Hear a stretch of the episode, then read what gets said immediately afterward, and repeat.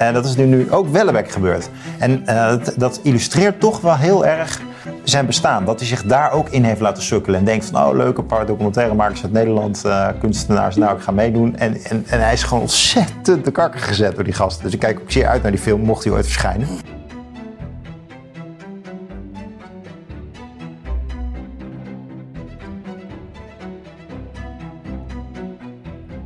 Dus nu in deze tijd, hm.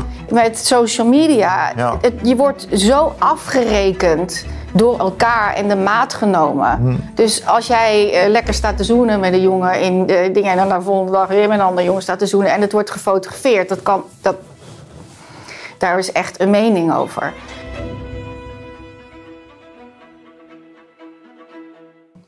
Welkom bij de Nieuwe Wereld. Mijn naam is Marlies Dekkers en we gaan weer een nieuws van de week doen met Jelle en Ad. En ik heb er zin in, want ik was de beste tijd niet. Nee. Ik heb jullie gemist. Ja, wij jou ook. Hoe heb je het gehad, eh, Marlies? Ik heb hard gewerkt. Ja, dat dacht ik al. Ja, Ik heb ook nog een uh, ander bedrijf en uh, ik fotografeer en nou, het was even gewoon te druk aan die kant, waardoor ik helaas voor het eerst verstek moest laten gaan, want dat heb ik nog niet eerder gedaan. Nou ja, de, de kijker heeft je ook gemist hoor. Nou, ik mag het een beetje hopen dan toch. Ja, zeker, zeker. Maar je hebt ook een heel mooi ja. Ja, we hebben het voor je bewaard. Ja, ik heb natuurlijk, dat is inmiddels lang geleden, een beetje een zielige oproep gedaan dat ik ook cadeautjes wilde. Nou. En uh, daar zijn heel veel lieve reacties toen onder gekomen. Het was natuurlijk een beetje te ijdel van mij om dat te vragen. Maar toch, dank dat daar een beetje begrip was. Ik heb in het echte leven ook allemaal nog cadeautjes gekregen als ik mensen op straat tegenkwam in mijn winkel. Ik kreeg kettingjes, dingetjes. En, en dit is weer Heel van, van Dit is van Treintje. Voor mij. Je maakt het nu pas open. Ik maak het nu pas open. Uh, voor mij en de poes. Voor Boudewijn, voor Boudewijn toch? Ja. ja. Oh, met een hele brief. Die ga ik later even lezen. Uh, uh, het bijzondere is, het treintje is Duits, hè? Of ja, schrijft ons in ieder geval aan in het Duits, Duits. Nederlands. Maar nog een brief. nou, ik ga daar straks eens even rustig de tijd mee nemen. Met Boudewijn op mijn schoot. Ja hoor. Tje, nou ja, zeg. Ja, zou dit dan ja, dat is... Uh... Daar weet jij wel raad mee, volgens mij. ja, ik kan er qua fashion van alles mee doen. Maar misschien is het toch de bedoeling dat dat, dat Boudewijn ja, hier ook uh, lol, uh, toch? Die, ik, ik weet, dat, toch... Gaan, dat gaan we ontdekken. Dat gaan we ontdekken. Ik ga het maar, lezen en dan kom ik er nog op terug. Onwijs bedankt weer. Uh, ja, en het ziet er heel mooi verpakt uit. Misschien moet je toch zelf iets gaan maken. Ja, misschien moet ik, ik gewoon gaan breien. Dat vind ik sowieso leuk. Kijk, heel mooi hier van binnen ook. Schitterend. Nou, en zo leuk dat we toch trouwe kijkers en fans hebben. En... Wat leuk dat jij van breien houdt. Ik, ja, ik vind al die ouderwetse technieken fantastisch, toch? Ik vind ook de naaimachine geweldig. En, uh, al, uh, en borduren, macramé. Allemaal leuk. Ja. Maar wat is er hier ondertussen gebeurd? Want jullie hebben, zijn op zoek gegaan toch van hoe kunnen we blijven bestaan? dat blijft toch een struggle, ondanks dat we ook zo geholpen worden door alle donaties natuurlijk. Ja. Maar we krijgen toch het niet helemaal rondgebreid, hè, de kosten. Uh, nee, maar het, lijkt nu wel de goede kant op te gaan. Uh, misschien dat Jelle zo ook nog wat over wil zeggen, maar uh, Dirk en Willem ehm, zijn stevig aan de slag eh, geweest de afgelopen weken. En hebben eigenlijk hele infrastructuur neergelegd voor een, een ja, je kunt zeggen, een een, een advertentievrij kanaal. Ja, want die advertenties hebben de laatste tijd wel behoorlijk nee, opgepumpt. Hè? Daar ja. worden mensen natuurlijk helemaal uh, scheel van. Nee, ja, dat vinden we zelf ook niet uh, prettig. Maar ja, we moeten, het moet uit de lengte of uit de breedte komen. En uh, we hebben inderdaad nu uh, deze, deze formule met een... En, ja, je kunt dus de nieuwe wereld via petje af uh, reclamevrij bekijken. En dan tevens ook uh, onze schutspatroon, dan wel patroon worden. Dus we hebben een soort patronaat. En, en waarbij, waarbij we eigenlijk op maandelijkse basis een, um, ja, een, een bedrag krijgen. 5 euro of 10 euro. Um, en mensen steunen ons daarmee. Uh, dat is heel belangrijk. Hè? Dus we zijn op echt aangewezen ook op die, op die steun. En um, dat is twee weken geleden van start gegaan. En we hebben inmiddels meer dan 400 uh, uh, aanmeldingen. Nou, dus hartelijk dank voor iedereen die dat gedaan heeft. Er staan ook hele mooie dingen op, uh, op de site die daaraan uh, verbonden zijn. En nou ja, we proberen er ook wel iets voor terug te doen. Dus onder andere advertentievrij kijken. En, en daarnaast verzorgen Jelle en, en ik ook nog wat aparte dingetjes, kleine dingetjes. Eh, maar het gaat in principe om de steun die, eh, die mensen ons geven. En eh, ik ben heel blij dat dat eh, zo massaal gebeurt. En, eh, en, en eh, applaus voor eh, Dirk en eh, Willem, die, dat, eh, echt eh, heel, heel mooi opgetuigd hebben. Ja. Ja. Maar Jelle, misschien toch even hè, dat de kijker zo- zoiets heeft van... hé, maar ik heb al wat gedoneerd of waarom moet dit dan? En wat ir- vervelend allemaal. Ja, nou ja, we maken heel veel bij de Nieuwe Wereld. En we willen dat graag blijven doen. Ook om de wereld te beïnvloeden en de wereld te informeren. En eh, daar willen we eigenlijk niks aan veranderen. Nou, Dus- dat we maar vrij hebben zijn. Wel, we, hebben, we hebben wel geld nodig. En we willen het beter maken ook. Hè? Ja, we willen het ook beter maken, maar eerst nog maar eens even de continuïteit. Ja. Daarom dachten we van we bedenken een patronaat. Je krijgt een klein beetje extra reclamevrij. Er komt ook nog een nieuw format waarin ik ook zit. En eh Ad ook trouwens. Dat wordt wel heel spannend. Dus dat is eh, gaaf. Maar dat is echt een extraatje. Het gaat er eigenlijk vooral om dat mensen ons helpen betalen. Zodat we kunnen blijven doen wat we doen. Maar jullie gaan er dus nog meer vrije tijd in, in stoppen. Nou, want dat ja, nog wel, eigenlijk nou, ook, nog, ja. nog wel iets. Ehm, maar zoals gezegd, de- iedereen die ons een beetje heeft gevolgd, die kunt ook echt wel zien dat het met name het laatste half jaar ook de kwaliteit in, in de vormgeving en, en de formats die we doen, nieuws van de week is er één van, Ja. eh, dat, die, eh, dat die echt is eh, vooruitgegaan. Ja. En, eh, Maar nog even heel kort, als mensen zich afvragen... maar waar gaat dat geld dan heen? Ja, daarom zegt altijd ook van over die vrije tijd. Nou, niet, misschien niet nog meer vrije tijd. Maar dat zeg je omdat er echt enorm veel vrije Ja, tijd in zit. Hè? ik- Dus van dat mij geld, ook. Dat, dat geld zit vooral in het, eh, niet, niet zozeer in ons, maar we hebben, in het, in ja, het we- lucht houden van het systeem. We hebben de krachten. Hè, we hebben mensen die natuurlijk de, de camera doen, het montagewerk, eh, de redactiewerk. Ja, dus er werken vier, vier mensen bij ons. En dat, eh, ja, dat, dat, moet, dat moet wel. eh, Uur licht. ja, Ja, oké, nou dan... Ja. Genoeg gebedeld, hè? Maar, ja, eh, daarom. Ja. dus een beetje ordinair, maar, maar daarvoor die steun. Ja, dus, en en heel zo fijn dat dat mogelijk, gebeurt. Ja. Ja. En, en dat zien wij ook weer als een waardering. absoluut. En Ja, hoeveel tuurlijk. mensen willen wij inschrijven voor het eind van het jaar? Kunnen jullie daar nog iets over delen? Waar mikken wij eigenlijk op met dit model? Ja, goede vraag. Dit is de eh, stem van Willem. dit is, Ja, de- dat is dit Willem. is de stem van de hoofdredacteur. Ja. Nou, idealiter ehm, eh, willen we aan het eind van het jaar 1500 eh, leden hebben. Ja. Eh, we zitten nu op, eh, op eh, ruim 400 na twee weken. Dus het lijkt niet eh, een on- onrealistisch eh, doel. Ja, hopelijk komen we eraan, want dan, dan hebben we ook echt wel die zekere basis voor de activiteiten die we, die we doen. Ik hoop wel wat meer, want dan kun je ook meer gaan Na- uitbouwen. nog, natuurlijk, hè? Ja. natuurlijk, natuurlijk. Maar en jij, jij bent ook degene die iedere keer de nieuwe ideeën, innovatie... dat is ook een beetje jouw rol, hè? Eh, Met elkaar, hè? Met elkaar. Ja, maar jij bent er altijd de aanjager in. Ja, nou, leuk dat je dat zegt. Dat eh, laat ik me graag op de bouw spelen. nee, ik probeer wel mijn best te doen om eh, de- dingen met elkaar te ontwikkelen, ja. ja. Nou, dan nieuws van de week. Ad, jij moet er eh, uit na een half uur? Of hoe lang als ik Ja, ik ga naar afscheid, afscheid toe van Frits van Oostrom. Ik wil hem eigenlijk ook wel uitnodigen in verband met zijn, eh, Waar moet ik op letten? Dus wanneer moet jij weg? Ehm, nou, we hebben, ik heb, we hebben nog een kwartier. oh, oké. Dat is niet lang. Ja, Rits- sorry, Rits is sorry, een kijker. Neerlandicus die ook Ja. gespecialiseerd is in de middeleeuwen, hè? Ja, ja. eh, de, Ja. Het is misschien leuk om dan toch even te beginnen met het nieuwe boek van Wellebeck. Dan kan Ad vast even oefenen met eh, praten over eh, literatuur. Ja, nou, dit wordt eh, de Reinaard boek, hè. Wij, Oh ja, de Reinhard. ja, Ja, Reinaard. ja daar kunnen we ook over praten. Ja. Mooi nee, je- je- laten we beginnen. Ik ben daar heel benieuwd naar. Jij hebt het nieuwe boek van eh eh, Hallebeck. Je Ja. het goed nu uit? Vernietigen? Dat niet, maar Oké, hoe spreek je het nou wel goed uit dan? Michel Houiebek. Nee, Michel Wellebeck. Wellebeck. Maak het dan nog ingewikkelder Ja. voor mij. Zeg je Ja, het nee, eens verkeerd? Ja. Wellebeck, Ja, Wellebeck. Niet hou je bek, Wellebeck. Oh, dank je voor het ezelbeurtje. Ja, ik, ik, ik volg eh Wellebeck al een tijdje. Het is al een eh, guilty pleasure, want het is een, eh, een type schrijver dat eh, ja, het, het, het, het inspireert niet wat hij schrijft. Gek Oh, het is zo zwart. het is zo dof.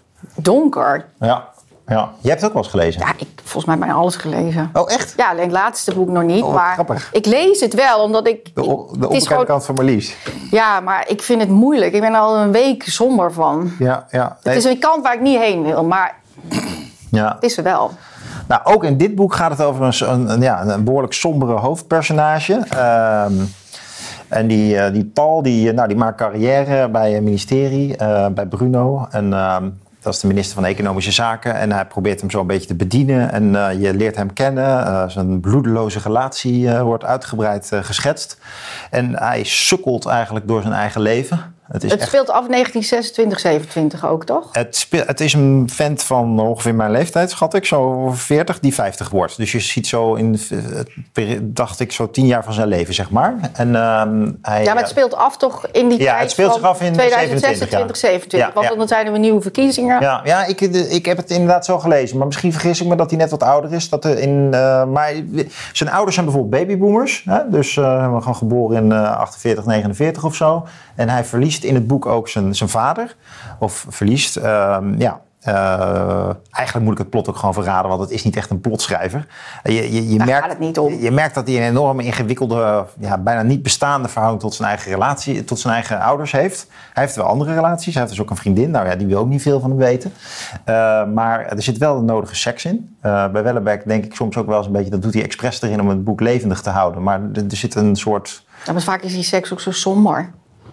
Heel porno-achtig, ja. ja. Letterlijk ook. Dat hij tijdens de seks moet denken aan een laatste Pornhub-filmpje om ja, hem nog omhoog te krijgen. verbindend. Ja. Nee, nee, absoluut. Geen liefde. Nee, nee. Nee, het is vrij liefdeloos. Maar hij, zelfs zijn, zijn samenwonen is liefdeloos. En, nou goed, zijn uh, vader komt... Uh, uh, die wordt heel ziek. En dan leert hij ook weer opnieuw zijn eigen familie kennen. Nou, daar blijken dan ook niet echt warme banden te zijn. En dan, dan, dan merk je wel van... Ja, wat een... Wat, wat, een, wat een enorme loser is het eigenlijk. Wat een, dat hij er zo weinig van heeft gemaakt, de relaties waar hij in zit. Zo weinig intimiteit heeft kunnen opbouwen. Uh, dat is zo uh, verdriet, verdrietig ook. En uh, naargeestig. Dat je denkt van, dat je dit jezelf ook aandoet. Maar ondertussen ja, heeft hij wel een goede positie. Gaat hij lekker lunchen.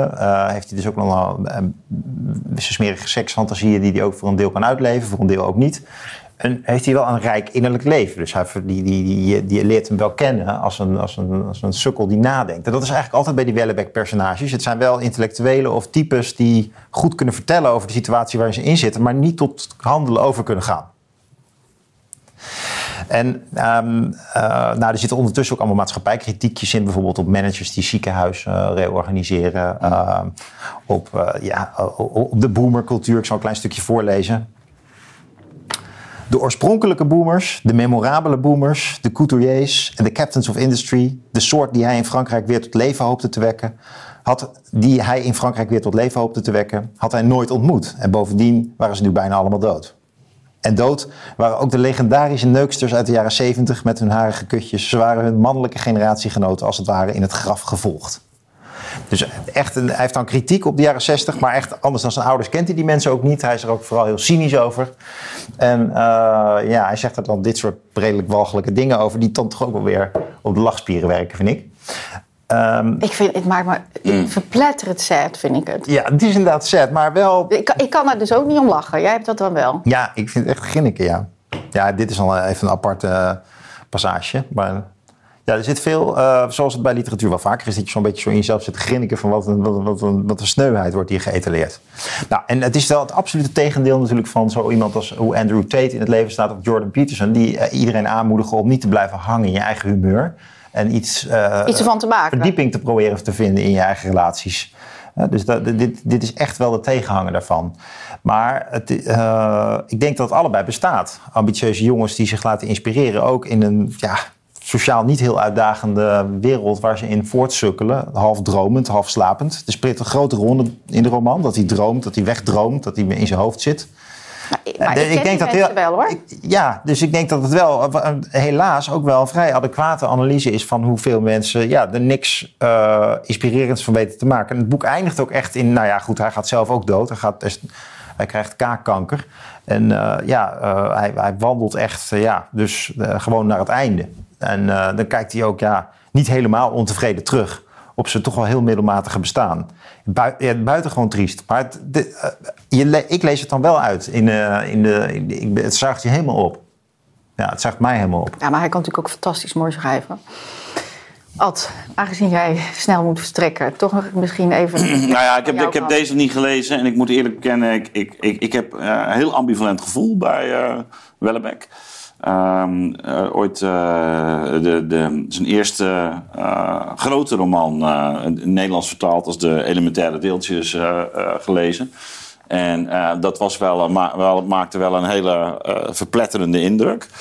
Um, tegelijkertijd, um, ja, ambivalent, omdat ik ergens toch zoek naar, in- ook in literatuur, eh, naar een, ehm, een soort doorbraak, een soort transformatie naar een, op, een, op een andere laag. En ehm, het, het, is me, het is me te bekend op een bepaalde manier, weet je wel? Dus dat, In het echte leven? Of, eh, of nee, nee nou, niet in mijn eigen leven, maar deze positie, zeg maar. Die, ik kan hem wel, ik kan, ik, ik kan het op een gegeven moment wel, wel uittekenen. En eh, eh, dus- dus het, het, het geeft me dan te weinig. Dan moet ik, dat is- ik, ik, ik, op een hele andere manier heb ik dat bijvoorbeeld, terwijl ik, eh, kun, kun ze zeker niet op één lijn zetten, maar bijvoorbeeld ook met het bureau van, eh van Voskuil.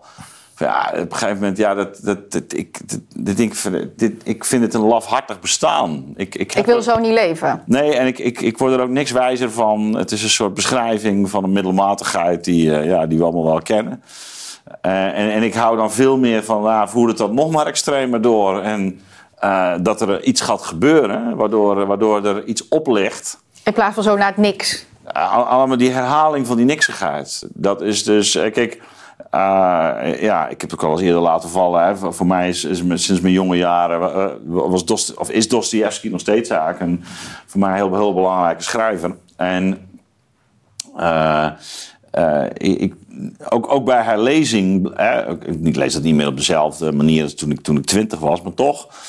eh van er gebeurt iets, eh, en, of, of het nou bij de gebroeders Karamazov is, of, of de man uit de ondergrondse, weet je, aantekening uit de ondergrondse. Schuld en boete. Dat is, ik bedoel, aantekening uit de ondergrondse is ook echt zo'n Wellebec-figuur, hè? maar dat, dat, dat gaat op een, op een soort laag, voor mij, eh, die, die dan, wa- waar juist een, ook, ook een doorbraak mogelijk wordt of zo. En ehm, eh, hoewel misschien de ondergrondse nog het dichtst in de buurt komt van wat, wat Wellebec ook, eh, ook doet. Maar, maar in die, die, Maar wat bedoel je met een doorbraak? nou ja, dus neem, neem schuld en boete. Dat is een radicaal nihilisme als adolescent. Om, om, omzettend in een, soort he- heroïek die, die zo extreem wordt. In dit geval en sinister.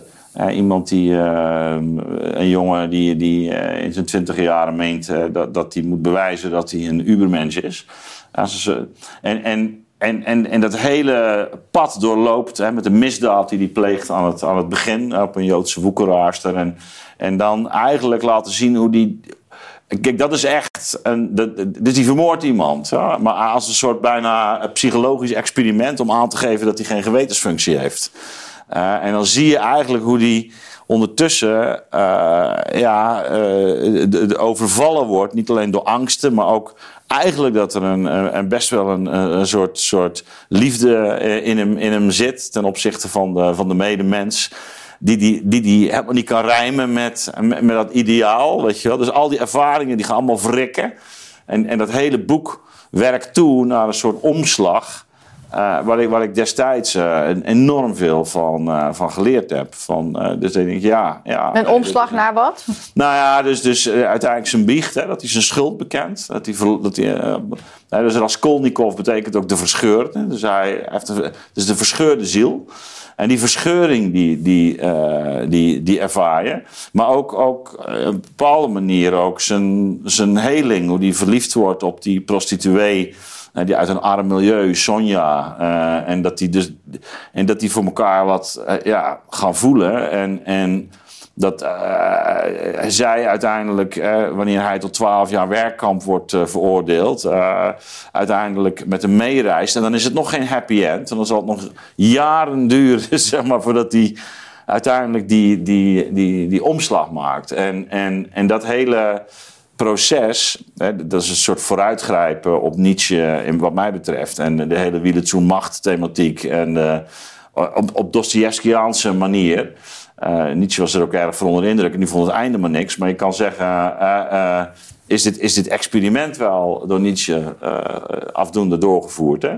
En, dus ik zoek eerder in die roman naar, naar, naar een soort eh, transformaties of naar mythische m- motieven... dan dat ik die herhaling van, van de troosteloosheid eh Nee, begrijp ik heel goed. Maar ik heb, ik heb Schuld en Boete ook gelezen, maar weer lang geleden. Dus wat bedoel je dan met die omslag op het eind die toch lang duurt? Nou ja, Even niet meer nou, hij wordt in het werkkamp en dan, en dan- zal hij uiteindelijk niet die, die- Hij gaat niet meteen over nog naar, naar, naar Sonja, nog ja, dus er zit een soort in- innerlijke worsteling bij hem. Hè, om die, naar, die, naar die overgave, zowel in haar richting, maar uiteindelijk ook naar een soort ja, eh, Russisch geloof. Hè, dat is dus eigenlijk een.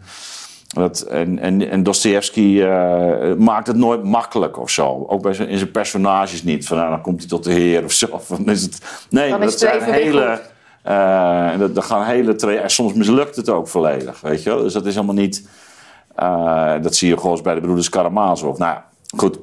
Maar dat is een, eh, een soort van schrijven waar ik. Waar, die, die- dat, zoekt, dat zoekt naar een eh, uitweg. Dat zoekt naar een, eh, een, ehm, een, een, een antwoord.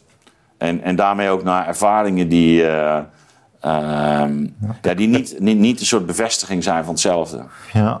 En ik, ik denk dat het ergens wel speelt bij Wellebeck hoor. Even Ja. voor duidelijkheid. Hè? Want er zitten. Maar in die romans word ik af en toe. ja, dat, geloof het wel. Ik geloof het wel. Om nog eens een keer die smerigheid. Maar eh, Jelle heeft ervan genoten. Maar het is misschien toch wel mooi om ook zo'n parallel te maken die jij deed met Andrew Tate. ja, nou, ik denk wel dat het belangrijk is om een verschil te maken tussen echt eh, de grote literatuur en Wellebeck is meer een snack. Dat zie ik ook wel in. Wellebeck Maar je mag, snack. je mag tussendoor ook wel even snacken. En, en het is wel degelijk... Jij zegt het. Oh, duidelijk- oh ja, ja, nou ja, dat vind ik dus. Volkskrant is een heel groot fan van. eh, Ja, dat snap ik ook wel. Ja. Dat snap ik Ja. ook wel. Hij heeft natuurlijk in zijn naaktheid. en, eh, is het Ja. wel. Rauw. Ja. Ja, ik denk ook wel dat de Volkskrant, het is een beetje een links krantje, maar de, de, de, het gecultiveerde leven daar wel belangrijk is. Eh, als je bijvoorbeeld Volkskrant Magazine raadpleegt, wat daar voor adviezen worden gegeven over de liefde. Dat is, be- is best wel interessant hoe mensen dus proberen echt eh, hun leven integer eh, vorm te geven. Ja. En, dat, dat, dat, dat, dat lukt hem dus niet. Hij is in die zin echt een heel treurig geval. Ja. Dus ik, het is echt wel wat anders dan de Volkskrant. Maar het zou kunnen dat de Volkskrant lezer er ook van geniet. Zo van, ja, kijk, die sukkel. Ja. Hij is natuurlijk ook ehm, nu in het nieuws geweest... omdat Kirak, het kunstenaarscollectief... de hak heeft genomen... door hem hem te filmen eh, tijdens zijn eh, escapades... met een aantal Nederlandse eh, meiden. En dat is een soort halve pornofilm geworden. En daar, die, die Kirak, Stefan Ruitenbeek is hier wel eens geweest... De, voorman eh, samen met zijn vrouw Kate van eh, Kirak. Ehm, dus de kijkers kennen hem. En eh, die, maar Kirak die kan dat niet uitzenden, want Wellebeck die heeft ze aangeklaagd. En die zegt eigenlijk, ja, ik ben erin genaaid, een beetje zoals jullie ook Lu- Lucas hebben genaaid. Die wilde toen een keer met een links meisje naar bed om te kijken of hij dan tot een verzoening kon komen tussen rechts en links in goed Nederland. gesprek. Ja, en dat eh, mislukte ook. Dus die, eh, in die documentaire is die huilend aan het eh, bellen dat het niet mag gebeuren. En zowel Stefan als uh, Xit zijn hier geweest trouwens om hierover te praten. Kijk die uitzendingen, geweldige uitzendingen. En dat is nu, nu ook Wellebeck gebeurd. En dat, dat illustreert toch wel heel erg zijn bestaan. Dat hij zich daar ook in heeft laten sukkelen. En denkt van, oh leuk, een paar documentairemakers uit Nederland, eh, kunstenaars, nou ik ga meedoen. En, en, en hij is gewoon ontzettend de kakker gezet door die gasten. Dus ik kijk ook zeer uit naar die film, mocht hij ooit verschijnen. Maar voorlopig hebben ze nog eh, rechtszaken aan hun broek hangen. Maar het, heeft ook weer te maken met dat hij als persoon ook niet goed, niet, niet, goed, niet goed lijkt te weten waar hij mee bezig is. Maar wel een diepteregistratie heeft van wat er speelt in mensen hun ziel hoor. Het is niet... Nee, ik vind dat hij wel Het is ook mythisch. Dat hij wel Ja. de, de, de laat-westerse cultuur wel, Absoluut. wel, wel, wel goed Absoluut. kan Ja, de mythe van wat Ad vaak het poreuze zelf noemt. Hè? Ja. Het poreu, dat zeg maar opvult met posities en consumptie en denkt dat hij lekker bezig is. Terwijl eigenlijk is het gewoon heel dun. En zakken ze bij hem door het ijs. Ja, ik moet er helaas vandoor. eh. Oké, oké, jammer. jammer dat Ja, wel jammer. We, we, we spreken elkaar snel weer. Ja. Ik moet naar het afscheid toe. Ik vond het zo Ja. toch belangrijk. Dus Ja. En ik ga Van Oostrom ook hier uitnodigen. Dus eh Nou, krijgen we een heel andere eh, literatuur dan eh Wellebeck. veel plezier. Ja. Ja, Hey, jullie ook. En eh, ook knap hoor als je zo'n heel boek door kan worstelen van, van Oosterom. eh, heb ik nog niet gelezen. Dus eh, ik krijg nu de tijd om te lezen. Hey. Weekend. Ja, nou, wij gaan door. Wa- Wat ik interessant, eh, lijn die je, eh, die je in het begin eh, neerlegde van Andrew Tate. Ja, daar wilde ik met jou over hebben, ja. Want Misschien moeten we hem eerst even schetsen. Van Ja. Wie is Andrew Tate? schets jij hem eens, want jij kent hem. Nou ja, ik ken hem. Jij vindt hem wel hot, toch? nou ja, het is natuurlijk wel een interessant figuur. Ik bedoel, hij, is, eh, nou, hij doet podcasts. Hij, hij is natuurlijk heel erg in die online wereld heel actief. Kickbokser, toch? Is die? kickboksen. Dan ziet hij er wild aantrekkelijk uit. dat doet hij ook op hoog niveau. Hij heeft ook veel gewonnen daar. Ehm, nou ja, en hij is heel geprofileerd in eh, hoe man en vrouw moeten leven. En bepaald natuurlijk heel traditioneel. Ja. Eh, dat ligt niet gelijk heel dicht bij mij. Maar ik vind het, ik vind het interessant. Kijk, ik zie mezelf als een, eh, als een feminist. En ik, als feminist vind ik gelijke rechten voor mannen en vrouwen. En ik kom op voor, voor de vrouwen. Maar ik vind het ook wel leuk om te zien dat iemand opkomt voor de mannen. Ja. Dat vind ik ook leerzaam. En hij komt dan. ehm, eh, ik bedoel, Paul die hebben daar ook heel lang op moeten wachten. Weet je wel, de Ja. vrouwen mengden zich wel, maar waar, waar zijn de mannen? Ja. Dat heb ik ook heel vaak gezegd. Ja, waar zijn dan de mannen? Ja. En hij is dan wel zo iemand die zich daar echt in mengt. Of ik het nou met alles eens ben wat hij zegt, natuurlijk absoluut niet. Maar ik vind het wel. ehm, het opent het debat. Het, eh, eh, het spreekt heel veel mensen aan. Ik bedoel, hij heeft mega veel views. Ehm, maar ja, goed, hij is ook aangeklaagd. Nou, daar wordt ook van alles over gezegd. Of En maar ook echt voor, voor mensenhandel. Hè? Voor mensenhandel. Hij woont ook ergens in Centraal-Europa. Omdat Ja, hij daar, Hongarije toch? Oh, die zegt, daar kan ik geru- gerust corrupt zijn. Daar is iedereen corrupt. Ja, nee, het is een omstreden figuur. Ja. Maar jij vindt hem toch wel eh hot dus. Ja, Nou ja, ja. Ik heb ook wat van hem geluisterd, omdat hij nu ook zo eh, populair is. En het viel me echt eh, in de eerste plaats heel erg mee. En ik, ik, ik, ik schrok zelfs een beetje van eigenlijk de... ehm, hij zegt eh, in veel van zijn filmpjes van... laat je niet leiden door emoties, laat je niet leiden door de luimen van de dag. Ga aan het werk, haal je doelen, doe je best.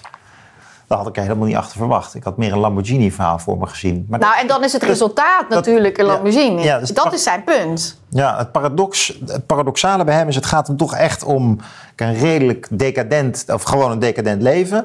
Maar hoe hij het vormgeeft, ja, eh, je moet je best doen, eh, je moet veel van jezelf eisen. Je moet Nou, je en niet, te veel laten leiden door dat je ergens geen zin in hebt. Hij is heel streng naar zichzelf. Nou, niet Tenminste, daar praat hij over. van ik heb vandaag geen zin. Of eh, niet dat lamlendige wat, wat, wat Nee. in de karakters van eh Wellebeck eh, zit, zeg maar. Nee. Dus dat, is, dat spreekt mij ook aan. Ik bedoel, ik heb zelf wel een beetje karakter wat daar... Ja, je houdt wel van een challenge hier en daar. Hè? Ik hou van een challenge. Ik hou heel erg van discipline. Eh, daar heeft hij natuurlijk ook heel veel over. Hè. En dat is natuurlijk sowieso een sport, een topsport. Is discipline natuurlijk sowieso ook een heel groot thema. Ja, met van, eten, bewegen. Ja, ben ik allemaal van. Ja. Heel gedisciplineerd dat doen. Heel gedisciplineerd leven.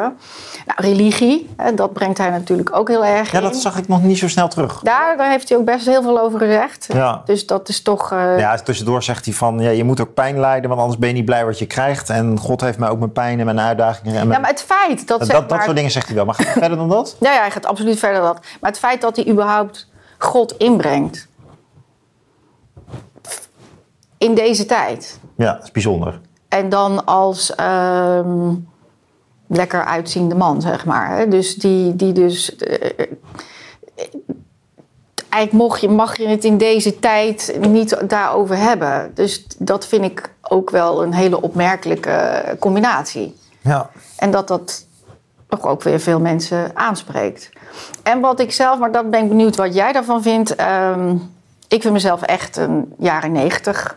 Gevormd in de jaren negentig. Ik heb voor mijn gevoel mee de jaren negentig ook een beetje op mini-niveau mee, mee mogen vormen. Ja, maar hoe, in welke zin? Wil je dat? Nou ja, ik bedoel, eh, de, de, ik ben afgestudeerd in 91. Ik ben mijn bedrijf gestart Ja. hè, in de jaren 90.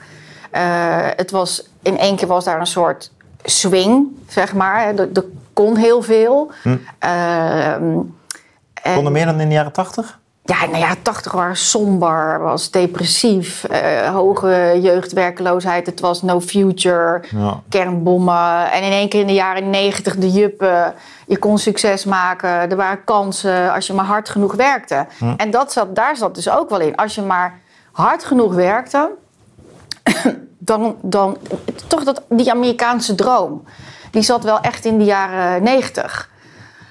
Ja, en Andrew Tate zit dan toch weer een beetje tegen die jaren 90 droom aan. Toch ook weer de maakbaarheid. Ja. En, eh, ik. en niet, eh, niet het, eh, het, het, het verlammende van het systeem. Kijk, in de jaren 90 voelde je totaal niet het verlammende van het systeem. Het individu was krachtig genoeg eh, om daar doorheen te duwen en kon het maken en kon succesvol worden. Hm. En ik ook dus als vrouw, komende uit een eh, arbeidersgezin, hè, voor een dubbeltje geboren, ik kon een kwartje worden. Als ik maar hard zou werken, gedisciplineerd dat zou doen, weet je, gefocust zou zijn. Want was jij toen ook al gedisciplineerd en gefocust? Of is dat iets wat is gekomen met de jaren? Nee. Daarom kreeg je ook altijd die collecties. Militair. Die collecties. Ik ben een militair. Was al op school. Dus ben in 86 begonnen met de kunstacademie. En ik heb dat gedaan eh, als een militair. Dus dat, eh, en iedereen, mensen studeerden af met zes outfits, ik met 28. Weet je, gewoon wat onmogelijk bijna. Want met zes werd iedereen eh, was burn-out. Want ze vonden dat te zwaar. Nou, dat vond ik een lachertje. Dus ik zei 28. Maar ook gewoon om ze te zeiken. Ik vond ze zo slap. Oh ja. En zo niet gedisciplineerd. Oh, wat leuk. En zo niet... Maar dat Zo is, weinig ambitie. oh, maar is dat ook het geheim achter die vele collecties? Dat je Nou ja. gewoon altijd mee bezig was? Ja, ik, ik, ik, had gewoon, ik, ik had gewoon een grote droom, zeg maar. Weet je? En Ja. dat herken ik wel in Andrew Tate. Ja. Wat was jouw grote droom? Nou ja, ik, mijn grote droom was wel... eh, ehm, ik- ten eerste zeg maar die, ehm, die vrouwboodschap eh, voor de bühne krijgen. Ja. Dus toch wel dat, dat wij als vrouwen mee de tijd kunnen vormen. Ja. Wat- Maar andere vrouwen proberen dat ook. Maar die zit ik niet helemaal in jouw hoekje te zoeken als ik daaraan denk. Zoals? De feministen die opzij lazen of de Volkskrant. Nee, maar ik was dan toch eh, een ondernemer, zeg maar. Dus dat, dat, dat ik, ik wilde eh, laten zien dat je als vrouwelijke ondernemer mee kon doen. Maar zit dat ook in jouw producten, dat feminisme? Absoluut. Kun je daar Gewoon he- heel, heel het handschrift. eh, het was, was op lingeriegebied eh, was het zeg maar kant. Het was van man point of view. Dus het werd alleen maar gefotografeerd de vrouw in de slaapkamer. Want dan zag die man voor het eerst lingerie als zij de kleding uitdeed. Ehm, het werd gemaakt, zeg maar, bijna alle bedrijven hadden als eigenaar een CEO-man. Eh, het was een product wat, wat heel erg vanuit fabricage-techniek. Het is ook een heel moeilijk technisch product. Dus het werd, eh, het werd heel erg van man point of view. En ik bracht in, wat, wat heb ik echt veranderd? Feminine point of view. En ik had niet een eigen productie, ik had geen fabriek. Dus ik was een soort vrij. Om daar opnieuw over na te kunnen denken. Wat is typisch vrouwelijk aan lingerie? Of wat is een typisch vrouwelijk aspect van lingerie? Nou, dat moesten we... De... Ik vind het ook, ik, ik, ik ken, als ik zo even nadenk over bijvoorbeeld mijn vrienden en hun vrouwelijke lingerie, dan schat ik ze vooral in als die lingerie gaat snel uit in bed. Ja, dat is natuurlijk, dat is natuurlijk Dus een standaard de, ding. de man point of view is, doe de lingerie eruit. Ja, in de slaapkamer. Dus daarom werd het ook altijd zo gefotografeerd. Oh ja, ja. En heel erg transparant en flubberig. Maar het is voor ons ook echt een product wat onze borsten fijn ondersteunt. Ja. En een slip is ook gewoon prettig om te dragen, zeg maar, vanuit hygiënische reden of noem het op. Dus het is gewoon een serieus product voor ons. Dus het is niet voor dat moment, doe me lekker uit, schatje. Ik dacht, dat is zo'n rare ja. iets. Nou, dat is, de mannenblik, dat is de mannenblik. Weet ik. Dus die was er altijd geweest. Dus wat, wat heb ik daarin gechanged, hè, veranderd? Is dus feminine point of view. Ja. En dan moet het dus gewoon heel goed zitten. Pasvorm moet perfect zijn. Je moet lekker in de wasmachine kunnen gooien, praktisch. Eh, je moet je er knap in voelen, want vrouwen voelen zich heel onzeker. En dan moet het dus niet te klein zijn. Hè? Dus mijn point of view, doe me lekker zo klein mogelijk. dan kan ik lekker alles zien. Nou, dat vinden wij heel oncomfortabel. Want we hebben het gevoel dat we dik zijn, dat er van alles uitrolt. eh, geen support geeft. Dat is een drama. Dus dan is heel die pasvorm ook heel anders. Maar goed, we wijden volgens mij enorm af. Nee, maar het is juist leuk om een keer te horen. Ik denk dat de kijkers er ook van genieten. Ja, nee, het is toch, eh we kennen je, maar deze kant kennen we minder. Dus de, dank voor deze opheldering. Ja. Ik heb er wel trouwens gewoon een associatie direct op hoor. Want ik denk dat die Andrew Tate, Tate en ook Jordan Peterson en sowieso de hele conservatieve eh, ja, zelfhulpkunde op eh, YouTube en Instagram is ook wel echt een reactie eh, op, een, ja, op een bepaald soort feminisme. Maar niet op jouw feminisme. Nou, wat ik Maar meer, niet... meer, meer, meer op, die, op dat docile feminisme van ja, de, de, de, de man die er niet meer mag zijn. de man die ehm, eh, ja, er wel mag zijn, maar als de partner, maar niet meer in zijn mannelijkheid. De man s'avonds op de bank naast zijn vriendin. Ehm, de man die gewoon netjes op school moet zitten en niet meer mag stoeien en schreeuwen en eh, schelden. Eh, dus de, ja, de, de, een maatschappij die aan jongens en mannelijkheid niet, niet zoveel waarde toekent. En aan uh, feminine kwaliteiten zoals kunnen communiceren, je empathie kunnen tonen, je agenda volgen, meer waarde hechten. En dan zo'n, die jongens die, ja, die raken een soort half depressief, die weten niet goed wat ze ermee moeten. En dat komt niet door het feminisme, maar het zijn parallele fenomenen, zo gezegd. En die Peterson en Tate, twee mannen met echt verschillend kaliber. Want Jordan Peterson is meer, daar, daar, daar kan ik me mee identificeren. En Tate zie ik toch meer als een verschijnsel. Daar, uh, ja, dat zijn toch echt harde reacties op die gefeminiseerde cultuur, denk ik. Echt, echt ja. dialectische, harde reacties die ook dat ongedaan proberen te maken. Ik heb echt wel een beetje identiteitscrisis op dit onderwerp gehad. Vertel. Nou ja, omdat. Uh, nou, dat feminisme voor mij een heel, toch wel in een bepaalde manier in het hart staat van waar ik mee bezig ben. Hm. En, uh, en ik heb dat in de loop van de jaren, dus laat ik het zo zeggen, ik vind mezelf uh, adept van de vierde feministische golf. De jaren negentig gevormd. Madonna is daar, vind ik, het boegbeeld van. Hm. En met, met uh, het corset van Jean-Paul Gaultier. Zij kwam met die, die, dat corset echt als, als wapens, borsten als wapens. in de derde feministische golf, jaren 60, die, die deed de BH uit. Dus die was van, we verbranden de BH. En zij kwam daar terug met een soort empowerment. Ja. borsten als wapens. En dan ook dat gespierde lichaam, wat we allemaal toen afschuwelijk vonden. Nu wil iedereen er zo uitzien. Daar zie ik mezelf, zeg maar, in die stroming kwam ik erin. En... Uh, maar heel erg die man uitnodigend. Dus die stroming, die zag het van... Maar uitnodigend of uitdagend? Uitnodigend. Dus het was... Het kon alleen maar als we er samen uit zouden kunnen komen. Als jij ook af en toe de afwas doet. Als jij ook Ja. eh, helpt met de kinderen naar bed brengen. Ja, ja. Als jij ook... eh, Ik doe het allemaal trouwens. Ja, nee, maar dus... Vink, vink, vink. Nee, maar dat, dat soort geven en nemen moet er zijn in die transitie dat wij mee kunnen doen in het arbeidsproces. Moest die man dus ook door een best grote transitie heen, Ja. eh, traditioneel gezien. Nou ja. Dus we moesten die man maximaal uitnodigen van min of meer, ja, gun je dit ons ook, zodat we samen, weet je wel, toch kinderen Ja. Mm. willen. Maar dan, dan moeten we dat wel op een nieuwe manier inrichten. Ja. Dus het was verbindend, het was op samen, het was nieuw voor beide partijen. En maar ik heb het heel erg ook ervaren dat die man dat in zijn algemeenheid in Nederland tot ons enorm gegund heeft.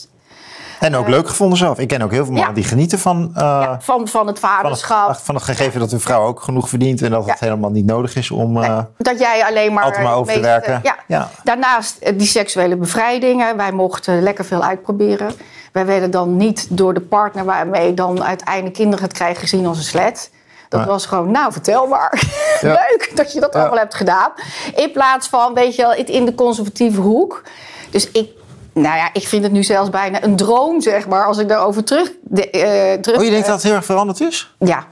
Het is, het is op zoveel vlakken Ik heb het idee dat er toch nog wel wat wordt geëxperimenteerd door vrouwen. En dat mannen daar ook helemaal niet op neerkijken of zo. Ook die conservatieve mannen niet hoor. Nee. Nou goed, laten we dat. Maar weet je wat? even- Nou, ik vind het wel een interessant thema. Ja, ik, maar het is even. ik denk wel dat ze zo vaak op sociale media zitten en in een Wellebeckiaanse wereld zitten. Ook die vrouwen. Dat ze gewoon niet meer kunnen opbrengen om s'avonds naar het café te gaan. En alleen Nee, maar meiden dingen doen. Zodat ze nooit een man tegenkomen. En inderdaad eh, toevallig een keer in de borstjes ontmaagd worden. Omdat ze gewoon ook helemaal niet meer in normale circuits verkeren. Om leuke wij jongens tegen te konden bij komen. wijze van spreken gewoon naakt op de bar gaan staan. Ja, oké, maar jij- jij zit ook in een heel bijzondere sub. Nee, nee, maar ik bedoel, oké, het was de Roxy, et cetera. Ja. Maar, Kijk, wij maar werden niet gefotografeerd. Zeg maar. Dus, dus nu in deze tijd met social media, Hm. Ja. het- je wordt zo afgerekend door elkaar en de maat genomen. Hm. Dus als jij eh, lekker staat te zoenen met een jongen in de dingen en dan de volgende dag weer met een andere jongen staat te zoenen en het wordt gefotografeerd, dat kan. Dat, Daar is echt een mening over. Dus die vrijheid. Grappig dat jij zo'n studentenleven gehad hebt. Want eh, dat is volgens mij gewoon nog steeds op hoe het op heel veel eh, verenigingen en in eh, studentencafés gaat. Maar misschien ben ik er naïef in hoor. De, de, de kijkers moeten ons maar even helpen. Ja, nou ja, in ieder geval social media, laten we het zo zeggen. Ja. We zijn allebei niet meer, hebben die leeftijd. Nee. Ik heb wel een dochter. eh, Nou, mijn studenten vertellen mij, ik zal even- 25? mijn studenten vertellen me dat bij het binnenkomen bij de vereniging telefoon inleveren. Appen is voor losers. Ja, Dus je, je moet je app shit inleveren en je gaat gewoon feesten met elkaar. Ja. En de telefoon haal je s'avonds. ja, maar je Weer hebt, je hebt natuurlijk universiteit, maar je hebt ook MBO. Ja. Je hebt, je hebt meerdere eh, stromingen hier allemaal in. Hè? En de meeste plekken zal de smartphone meegenomen worden, ja. Maar in ieder geval, Ja. dat was een beetje de jaren negentig. En dat mis je. Nou, even over terug naar het feminisme. Het gaat er niet om dat ik het mis, maar dat ik een soort identiteitscrisis daarop kreeg. Omdat we die man zo uitnodigden. En het samen, dat gevoel van samen. En dat gunnen. En dat dus zeg maar die laatste jaren het feminisme een draai heeft. ge- eigenlijk na MeToo. Ja. Is dat dan de vierde golf of de vijfde golf? Nou, vijfde wordt dat wel gezien. Maar sommigen zeggen het de zesde. Het is maar net Ja. hoe je het precies De meetelt. schriftgeleerden zijn het nog niet over eens. Nee, omdat dat natuurlijk. nou goed, toen kwam ja. Me Too. En, en vanuit. Toen werd de man weer opnieuw de vijand. Dus, dus het was zeg maar. De, de jaren zestig was de man de vijand. Dus toen gingen vrouwen haar kort knippen, BH verbranden. Eigenlijk zich kleden als een man. Kreeg je ook brede schoudervullingen. Dus gewoon, wij, de man, wij deden de man na, maar we hadden een hekel aan hem. Eh, baas in eigen buik. Toen de vierde feministische golf nodigde de man uit, was verbindend. Eh, en dan MeToo, vijfde feministische golf, dan is de man weer de vijand. En, eh, en dan komt ook heel die gender, en dan, komt, dan wordt specifiek de witte man de vijand. Ehm, Ja, tot, en ook, tot ook de witte vrouw de vijand wordt. ja, dat, dat kwam weer daarna. Is die gendergekte. Ja, gender, ja. Geslacht. En dan zie je ja, dat het feminisme een, een, een, ja, een soort radicale eh, vorm aanneemt. Waardoor ik binnen mijn bedrijf in een MT-meeting ben gaan opstaan. Ik zei, ja, ik ben een conservatief feminist. Ik wist niet dat ik het was. Maar nu, Ik kom uit de kast. ik kom uit de kast. Want hier kan ik dus helemaal niks mee. Echt helemaal niks mee. Dus in één keer word ik gedrukt in een conservatieve hoek. Omdat eh, eh, ik dit niet, niet begrijp. En daarom begrijp ik dus heel goed die tegenbeweging van een Andrew Tate of van ehm, Jordan Peterson. Jordan Peterson. Want die zinge- zingevingsproblematiek, ja, die mag hier helemaal niet een rol in spelen, vind ik, in feminisme. Of weet je dat. En dat eh, radicaal afsperen van allerlei dingen. En dat inclusief. Ik heb dat woord een miljoen keer gebruikt, weet je. Maar dat heeft in één keer zo'n ander betekenis gekregen. Ik ben nog mede voorvechter, weet je wel, dat we moesten we nou wel een quotum vrouwen weet je, aan, aan de top? eh, wel niet? Nou, eh, we kwamen heel moeilijk uit, omdat dat heel gevoelig ligt. Want je wil ook niet voorgetrokken worden. Dus je, wij waren in de jaren negentig ook wel van... het moest wel rechtvaardig blijven. Wij moesten wel vechten dan ook dat we ook echt goed genoeg zijn. En dat we dat niet zomaar kregen. En dan moesten we maar nog harder werken. Nog gedisciplineerder zijn. Ja, en dat heeft in één keer voor mij een hele vervreemdende mm, wereld zitten we nu, waarin ik het woord feminisme moeilijk vind. Maar aan de andere kant heb ik ook altijd pleidooi gehouden dat ik zeg het woord feminisme of feminist wordt iedere keer bepaald door de tijd. Dus die krijgt iedere keer Ja, een nieuwe betekenis, een nieuwe lading, een nieuwe. Dat, heeft ook weer wel, dat is ook weer wel een schoonheid van het woord. Alleen Ja. op mijn leeftijd heb ik dus nu een vervreemding daarna. Terwijl, Want hoe kun je je in deze tijd goed vrouw voelen, denk jij? Want ik, ik denk dat die Tate in ieder geval probeert te helpen om je een goed man te voelen. ja. Nou, ik had En voor, gisteren. hem, voor hem ligt dat bij mannen in, om even kort te zeggen, eh, ook in een gedisciplineerd leven, eh, maar ook in een krachtig lichaam. En eh, moedig zijn is een belangrijke deugd bij hem, valt me op. Ook ten aanzien van eh, het opkomen voor jezelf. Niemand komt op voor jou, zegt hij steeds. Dat is een van zijn eh, ja, bijna spreuken van... eh, ga er niet vanuit dat andere mensen jou helpen. Je moet voor jezelf opkomen. En het begint met een georganiseerd trainingsschema, maar vervolgens gaat het ook over je bedenken wat je wil. Kiezen voor jezelf. Ja, het is ook. Het deed me ook heel erg denken aan die Russisch-Amerikaanse schrijfster Ayn Rand. Mm, ja, daar ben ik heel groot fan van. Ja, nou, dat verba verbaast me niks. ja. Die, die, die beschrijft in haar romans bijvoorbeeld The Fountainhead. Um, vaak in toneelstukken verwerkt, die trouwens ook heel populair zijn bij het Volkskrant publiek. Dat is altijd een grote paradox. Maar ja. uh, die, die, die, die beschrijft ook mensen die op, echt voor zichzelf opkomen. En, maar die een soort systeemhaat hebben. En ik heb altijd wel vertrouwen in de instituties. Ik werk ook op een universiteit en hogeschool. Dus ik vind het altijd ingewikkeld als mensen zo'n haat hebben naar de instituties. Maar vanaf corona, nu weer met stikstof tot op zekere hoogte met het hele duurzaamheidsbeleid snap ik ook steeds meer. Die, die worsteling die mensen hebben met de instituties en de bureaucratie wel. Maar dat zie je in ieder geval in haar werk heel sterk. Nou, zij, zij heeft helemaal totaal geen fiducie in dat de overheid iets goed zou kunnen organiseren. En ik vind het veel te ver gaan. En zij spreekt eigenlijk ook nog van roof van de overheid van, eh, van de mensen. Uh, nou, heel specifiek ook op bepaalde mensen. Dus wat ik interessant vind, zij, uh, haar hoofdpersonages zijn geïdealiseerde, perfecte mensen. Uh, in de zin van, die zijn, hebben een heel groot talent. Uh, voorzienend zeg maar, op de toekomst. Zetten uh, heel gedisciplineerd al hun tijd daarvoor in om hun dromen waar te maken. Dus bijvoorbeeld in de een is het een architect en de ander heeft hij een fabriek in staal om de rails te maken van de trein. En die werken zeg maar die zijn helemaal bijna geobsedeerd daarmee bezig. Uh, tot op dat niveau dat de literaire critici zeggen: dit is geen literatuur. Dit is te weinig ambivalent, dit karakter. Daar wordt ze om bekritiseerd. Absoluut. Het is heel eendimensionaal ja. daarin. Omdat zij, wat zijn zulke dikke boeken. Ja. omdat ze beschrijft eigenlijk helden, moderne helden. Totale moderne helden. Ja. En, uh, Robothelden. Ja, en ligt tegen boeketreeks bijna aan, af en toe, vind ik. Hè? Want het is... Uh, ja. uh, maar hij heeft... Het, het, zijn dan vaak de mannen. En die heeft ook een hele sterke moraal, ook op de liefde. Uh, die moet ook heel puur en zuiver zijn. Hm. En, om, en wanneer is het niet puur en zuiver volgens haar? Op het moment dat die um, geld de mensen erin komt. Dus op het moment dat, zeg maar... Um, ik jou aantrekkelijk vind omdat jij mijn geldboom wordt, ja, dan is die niet zuiver. Hm. Dus het moet zuiver gaan. Om de ander. Om de ander. En dat is bijna onmogelijk.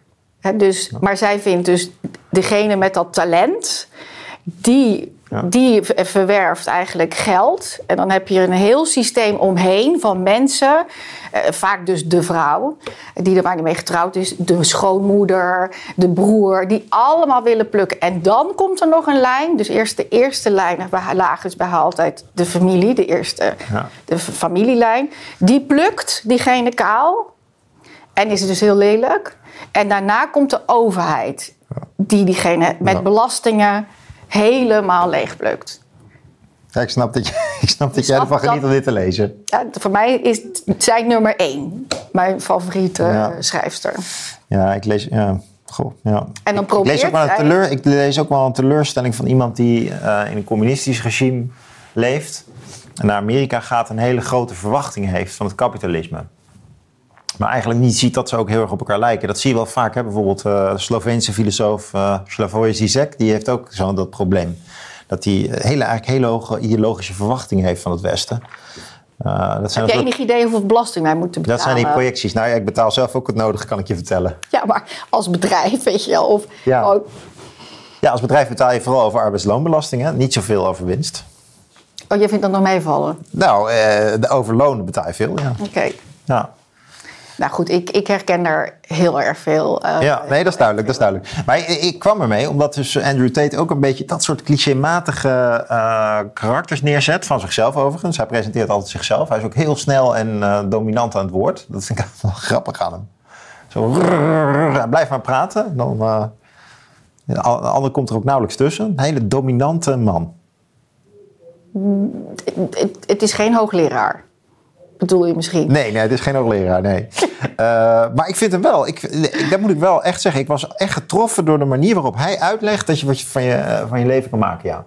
Dus hij, dat, dat sukkelen en zo, dat, dat, iedere keer begint hij daar gewoon in te hakken van... Uh, Maak, maak wat van je leven en stel jezelf doelen. En begin nou met jezelf en bekritiseer niet anderen. En ook dat, dat, dat hij heeft echt niks met slachtofferschap. Nee. Dat is ook fascinerend. Zo'n Nee, maar dat zo'n even- rechtse eh, eh, street fighter die dus met Lamborghinis bezig is en wat mij betreft een pervers leven. Die dus de- de- daar heel veel nadruk op legt. Van, ik, ben, ik ben van niet met slachtoffer, je moet het zelf maken. Ja, ik, ik, daar, kan, daar, kan ik, daar kan ik dan toch ook wel van genieten. Ja. Nou, Dat vind ik wel knap, dat hij dat zo weet te verwoorden. Ja, dus de- als je het dan over mijn verwarring hebt, eh, ook over eh, eh, die feministische golven, dan was zeg maar de feministische golf uit de jaren negentig, eh, was ook als vrouw geen slachtoffer zijn. Dus het was bij ons slikken en door. Je ging niet zitten miepen. Whatever Maar eigenlijk. dat was eigenlijk in die golf daarvoor ook al zo. Ja, maar in de jaren negentig heeft dat echt... om- Echt achtergelaten van zelf doen meid. ja, alles lag goed in die zin. We konden, we, zelfs ik, hè, dochter van een arbeider, was toen door Deetman kon ik ook een studiebeurs krijgen. Weet je, als die wet er toen niet was, had ik niet kunnen studeren. Mijn ouders hadden daar te weinig geld voor.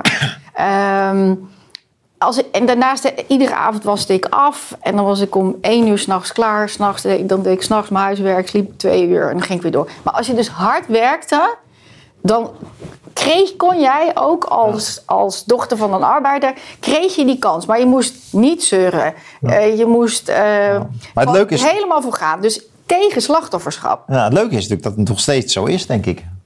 Ja, Nou- iedereen klaagt altijd maar. Maar ik denk echt nog steeds dat als je gewoon hard werkt, dat je heel veel verder komt dan je zelf denkt. Alleen, wat met MeToo... werden wij geconfronteerd als die feministen van die tijd... Hmm. van slikken en door... jullie hebben niet de pijn benoemd. Jullie hebben weggekeken. Ja, nou, daar zat misschien ook iets van waarheid in. Zeker, zeker. En eh, die, eh, jullie hebben eh, vanuit die hardheid, zeg maar, niet de, mm, misschien de, de, de zachte waarden beschermd. Ja. Er zijn mannen hebben ons misbruikt. Hè? Daar ging mis, Hmm. MeToo natuurlijk over. En waar waren jullie? Ja. Dus dat, dat, dat was natuurlijk gewoon wel echt een, nou ja, ik denk ook wel goed geadresseerd iets. Ja. Ja. Maar als je eh, nog even afmakend wat je Maar dat is ook de les van MeToo natuurlijk. Hè? Dus dat je zegt van, eh, ja, we moeten meer nadenken over wat dan consent wordt genoemd. En eh, afspraken over wat we willen doen met elkaar. Ja, het lijkt me allemaal hoogst ingewikkeld. Maar goed, ik heb ook, eh, los van dat ik een relatie heb zonder ruimte voor avonturen, is het... ehm, Lijkt me ook heel ingewikkeld dan. Hè? Dus dan, hoe gaat dat dan? Dan zit je in de kroeg, ja, ik wil. En dan s'avonds bedenk je, nee, je hebt al gezegd dat je wil. maar goed, in ieder geval, het is meer bewust dan... Je kijkt me aan alsof ik iets heel uh, boosaardigs Nee, zeg. nee, nee. Ik, Maar, ik, ik, eh, ik kan het gewoon even niet zo goed volgen. Oh, ja. Hoe je nu in één keer hier naartoe Oh, oh ja, gaat. ja, dus ik zit te denken van eh, dat, wat dat heeft opgeleverd, die MeToo-discussie, is in ieder geval die inspraakdiscussie over wanneer je met elkaar iets gaat doen. Met, Ja, maar wat heeft dat dan te maken met dit café? Oh, dat jij een vrouw ontmoet Ja. en dat... Oh, jezus, ja. Oké, maar je Ja. bent getrouwd. Oké, maar ik denk waarschijnlijk gewoon veel te conservatief. Oké, maar je bedoelt in zijn algemeenheid... Ja, denkbeeldig, Marlies. Hoe, Eh, ja, hoe, hoe flirt je nou met elkaar of zo? Dat bedoel je? Dat dat, Ja. dat, dat in één keer op tafel lag. Daar ligt dus een soort... Dat lag even op tafel, maar hij was op een bepaalde manier ook weer razendsnel ervan van af. En dan terugkomend op de vraag die hij mij stelde: van eh, wat je zegt, hoe, wat is dan een definitie van ik ben man of wat is dan vrouw? Ja, Die ligt nu eigenlijk heel erg op tafel. Ja. En ik heb eh, al meer dan tien jaar geleden, voor het feminisme, heb ik feminine gezet. Dus feminine feminist. Dus mijn tijdschrift heet ook Feminine Feminist. Ik heb een eigen tijdschrift. En expres toen al van die vrouwelijkheid moeten we wel bewaken. Want dat feminisme heeft de neiging om dat om mannen te gaan includeren. ja, of aan te vallen, dat is, dat is altijd een spanningsveld binnen dat feminisme. Je hebt gewoon een jaren negentig tijdschrift in het feminisme. Nou, dat, dat wil ik helemaal niet zo duiden. Ik zeg dat ik het woord feminine ervoor heb gezet, Ja. omdat ik weet dat feminisme, dat daar een spanningsveld zit. Nu, eh, gisteren had ik, eh, eh, dan, dan, dan zijn er nieuwe mensen. Dus ik had een hele groep nieuwe mensen binnen mijn bedrijf, nieuw personeel. Man of twintig. En ehm, ik vertel dan mijn missie, mijn passie en waarom ik dit ooit begonnen ben 30 jaar geleden. En dat zijn vrouwen die in mijn winkel werken, middelbare leeftijd, die in één keer ontzettende urgentie voelden van, om dit te vragen. Dus waar is de vrouwelijkheid? Ik heb het gevoel dat ik moet vechten voordat ik vrouw ben. Dus in Ja. één keer voelen vrouwen. En ik was. Het zijn gewoon hele ge- ge- gemiddelde vrouwen, zeg maar. Die. Nou, en toen hebben we daar lang bij stilgestaan. En die zeiden: Ik ben vrouw. En ik ben niet het. Of ik ben niet eh, dat de kinderen aangesproken moeten worden als algemeen iets. En niet van. eh, Sonja. Nou, goedemorgen, eh, jongens en meisjes. Weet Oh, je die ja, ja. En dat dat dan dus niet kan. En eh, dat mannen nu blijkbaar volgens in ieder geval de ge- algemene gevoel, volgens mij, ik weet niet of nou echt in cijfers zoveel zijn, maar dan denk ik alle mannen jurken aan gaan doen. Dus ze zijn allemaal bang voor het spook van woke. nou ja, maar dat. dat, dat, dat, Dat waart ook rond in de steden. Ja, en, en, en dat, dat nu het feminisme, dus nu dat je krijgt van ja, moeten wij ons nu heel erg gaan mengen en, en vrouwelijkheid gaan verdedigen. Ja. En wij hebben hier ook al een discussie gehad met eh Carolien over transgenders en, en wat als die ook, weet je wel. Dus ja, eh, in, in de toiletten, dat mannen komen in de toiletten, al die gebieden die wij beschermd hebben. eh, Van onze generatie wordt in één keer vanuit een andere hoek van nee, die man, als die zich vrouw voelt, mag die alles. Dus dat, dat is nu zeg maar. Dus die, dat vrouwelijkheid staat in één keer opnieuw onder druk. Want ik denk dat mannelijkheid onder druk werd gezet door feminisme. Ja, heel boeiend. Is het dan zo dat er al mannen in jouw winkel inlopen? Ik heb, heel, ik heb heel veel mannelijke klanten. Oh ja? Ja, al heel lang. Oh ja. En heb je een aparte lijn voor of die trekken de Nee, nee, die, die willen juist vrouwenkleding. Die willen vrouwenlingerie. Mijn personeel kan daar fantastisch mee omgaan. Want ik krijg echt dat ik denk... Maar je hebt geen vorm daar. Dus eh, welke maat heb je dan? Ja, ja. Eh, maar mijn personeel kan dat fantastisch. Maar dat zijn chirurgen die willen opereren met dat eronder. Het, het- het- van alles. Eh, nou, ik respecteer dat ook. En ik, ik, ik, wij hebben altijd de deuren daar wagenwijd voor opengezet. En ook absoluut geen oordeel. En die mannen voelen zich heel veilig. Maar Maar nu zeg maar dat in één keer, maar ik zie dat niet als die mannen, maar in één keer zeg maar in mainstream of het, het, de perceptie in één keer iets is dat een man kan ook zeggen: Ik ben vrouw. ja, ja. Dat die vrouwelijkheid nu in één keer. Maar dat is interessant. Dus, dus, dus jij zegt eigenlijk die drag queens of die mannen die zich graag verkleden, dat, dat is helemaal niet. Of de echte transseksuelen. Dat is eigenlijk dat is alleen maar leuk als die komen winkelen en daar weet mijn personeel wel raad mee. Maar er is een soort algemeen Ja, cultureel maar dat zijn gewoon, eh, die zijn, dat, dat zijn echt gewoon mannen. Dus die in mijn winkel komen, zijn bijna allemaal mannen. Die zijn niet omgebouwd. Dat zijn mannen en die vinden het heel leuk om Ja. lingerie te dragen. En ik bedoel, ik heb in de tijd van de Roxy, eh, het zijn mijn vrienden, genoeg eh, ehm, ja, die, die, die drags zeg maar om me heen. Maar er is nu in één keer een soort dominantie, dus ook in de regelgeving, in de wet, waardoor vrouwen toch het gevoel gaan krijgen van eh, moeten we ons hier nu gaan verdedigen? Ik, om mij te noemen een mens met een, met een baarmoeder, heel vervreemdend. Een vrouw geboren in een vrouwelijk lichaam. Nee, maar ik bedoel, in Amerika moet je dat nu zo zeggen. Dus dan moet je zeggen, je bent een mens met een, met een baarmoeder. Dus je ziet natuurlijk nu ook een hele stroming van... ik ben een vrouw, ik voel me ook heel vrouwelijk... ik heb drie kinderen, die heel erg gaan claimen... ik kan borstvoeding geven, Ja, ja. eh, ik menstrueer.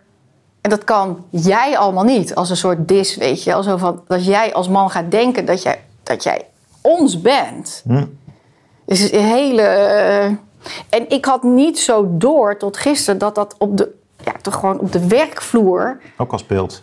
Je Ja. dacht, het is meer een tijdschriftendebat dit. Een, Dacht ik. Ik dacht meer een soort, ja, universitaire... dat dat Ja. op jullie universiteit een beetje Bij- de woke-discussie is. Maar dus, dit is, dat, dat is nu dus veel breder. Nou, ik ben benieuwd hoe het over een paar jaar is. Misschien moet je toch een speciale lijn gaan beginnen voor eh, non-binaire kopers. Waarom? Ja, wat de markt voor is. Nee, ik wil echt een serieus antwoord. Waarom vraag je dit? Nou, ik, Als een soort grap? Of... nee, het is meer een soort grap. Maar ik bedoel, ik, ik, ik denk wel echt serieus dat, er, eh, dat, er heel veel, dat, dit een, dat dit niet een soort mode is. Ik denk serieus dat we ons emanciperen naar een, of het is misschien een te positief woord, maar dat, we, dat, dat die categorieën van man-vrouw voor eh, toch een heel groot aantal mensen worden losgelaten ja, de komende jaren. Ja. Maar ik is vertel je net- is toevallig eh, Vertel je net een heel pleidooi hoe ik erover denk. Dat- Ja, ja, nee, dus dan, dan, ja, nee, maar ja, ik neem aan dat je ook wel een beetje rekening houdt met wat er. gewoon van omdat ik, omdat ik geld wil verdienen, dat ik dat dan doe. Nou, dat niet per se. Ik kan me zelfs. Nee, niet per se. Ik denk dat het eh, om te beginnen ook wel eh, eh, vaak een heel eh, creatieve groep is. Dus, er, zijn, er zijn die mensen die, die kleden zich al heel bijzonder. Dus ik denk dat die al vaker misschien nu ook al bij jouw klant zijn. Of, eh, Ja, maar ik heb er dus moeite mee met, Ja. die, met die kern wat ik net ja, zeg. ja. Maar is dat niet ook gewoon jouw persoonlijke moeite? Dat je dat, je, dat, je, dat toch eigenlijk misschien wel. Ik, dat, is, dat, dat is dus nu de vraag. Ja. Heb, ik er, heb ik er alleen maar last van? Of voelen wij ons vrouwen? Ja. En Mijn, mijn personeel voelde zich dus daar ook heel ongemakkelijk bij. Maar dat is misschien ook nog maar een kleine groep, weet ik niet. Maar in ieder geval, dat is de verwarring. ja. Dat, dat is echt wat ik zei. Van, ik, ik, ben, ik ben daarover in de war. Ik kan bijna niet voorstellen dat ik zeg maar over vijf jaar zeg... ja, laat ik dat ook doen. Nee. Omdat ik in de kern vind dat daar waar ik eigenlijk altijd voor gestaan heb... Ik, dat, dat is dat feminine feminism. Ja, het vrouwenhart. En, en een vrouw is gewoon heel iets anders dan een man. Ja, nee, ja, ik lijkt mij ook En nogal dat nu zeg maar door de techniek dat we dat allemaal kunnen ombouwen en dat we dat bij jonge kinderen eh, al aanzetten. Ik heb daar hele grote moeite mee. Ja, nee, ik ook. Ik ook. Ik En vind- daarom noem ik mezelf nu conservatief feminist. Wat ik nooit had We gedaan. zitten bij het nieuws van de week, Marlies. En Ja, toevallig we- is er van de week... Nou We ja, zijn, we zijn vreselijk uitgewerkt. ja, eh, let op. Ja, er is toevallig een rapport verschenen deze, deze week... van de Radboud Universiteit eh, in Nijmegen. En ehm, dat ging over waarom er meer transen zijn gekomen. En dat er nog veel meer bij zullen komen. Ik heb dat rapport niet eh, uitputtend kunnen lezen, wat schuin erin gelezen. Dus ik ga het niet nu, nu helemaal bespreken of bekritiseren. Maar een van de dingen die ik er wel uit leerde was... Er is inderdaad een gigantische groei van mensen die die behoefte hebben. Ze hebben zeker niet allemaal behoefte om ook eh, geopereerd te worden. En ehm, eh, er werd eigenlijk niet echt kritisch naar die wens gekeken. Dus eh, die wetenschappers die, ja, die, die interviewen dan de mensen die in die situatie zitten. En denken ook voor een groot deel, ja, nou ja, dit is wat deze mensen willen. En ja, er zouden zomaar honderdduizend van die mensen in Nederland kunnen leven. Maar je bent Dus dit- twaalf, hè? Op het moment dat je Ja, dat dit- moet, dus moet voelen of denken. Ja, nou ja. Ik bedoel, mm, Ik denk dat het breder speelt. Dan, dan, de- de- ik denk dat het eh, echt eh, tot 50 jaar wel speelt. Ja, ja, ja, ja. ja, maar op het moment dat je beslist, zeg maar, om Ja. je te laten nee, dat zijn de schijnende gevallen. Maar er zijn ook genoeg mensen die dat op latere leeftijd doen. Hè? Dat probeer ik te zeggen. Dus ja, ja en dan gaat het... en dan blijft het ook ethisch wraakwaardig waar je mee bezig bent met elkaar. Als je het op je 25ste doet. Dan heb je in ieder geval de puberteit achter de kiezen. Eh. Vind ik echt een heel ander verhaal als je het dan doet. Ja? Interessant. interessant. Vind ik echt Wat dan- moreel gezien ook een, een totaal ander iets. Ja, ja. Want dan beslis je echt zelf. Maar als een kind van 12 die zegt dan ja, ik wil drop. En dan zegt hij ik wil eh, naar ballet. En, en drie weken later wil naar eh honkbal. Ik bedoel, Ja. we hebben volgens mij... Maar vind je in kinderen van 12 zo irrationeel, ja? Nou, in ieder geval... Je bent zelf ook moeder, dus jij weet weet, wat ja, maar een kind van 12 kan niet overzien of die die transitie in kan gaan voor een ander eh, eh, geslacht. Ja, ik ik, weet het- niet ik of je vind dat het- wel eens hebt gezien. Ja, Als ik dus vind dit dus ook, Marlies. een Maar het valt gemaakt wordt, Ja. dan wordt er dus zeg maar een heel deel van de arm uit. Dus, dus je bent half. Nou, dat ziet er verminkt uit. Je kan geen orgasme meer krijgen.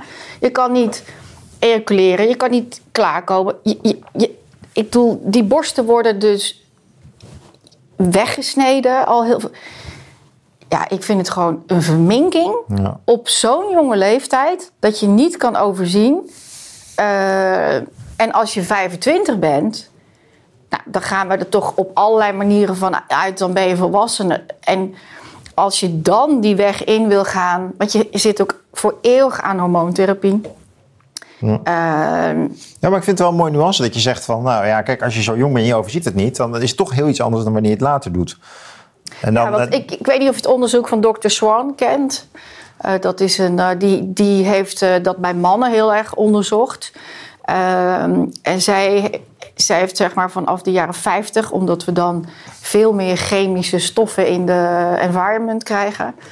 En dan zit dan dus nu al 200 eh, pesticiden, chemische stoffen in de navelstreng bij de moeder.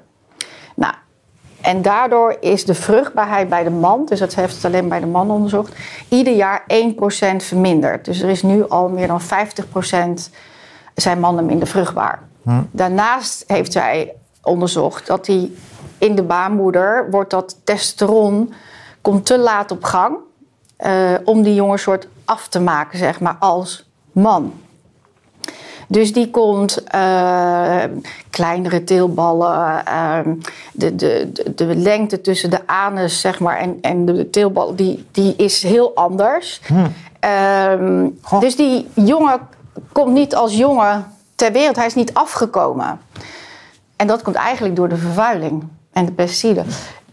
Dus er gaat inderdaad een hele stroming komen met jongens die zich niet jonger voelen. Dus het is gewoon weinig testosteron. Dus dat wordt zeker een heel ding. Maar ik heb zoiets als, als iemand dat beslist en zich zo voelt, be my guest.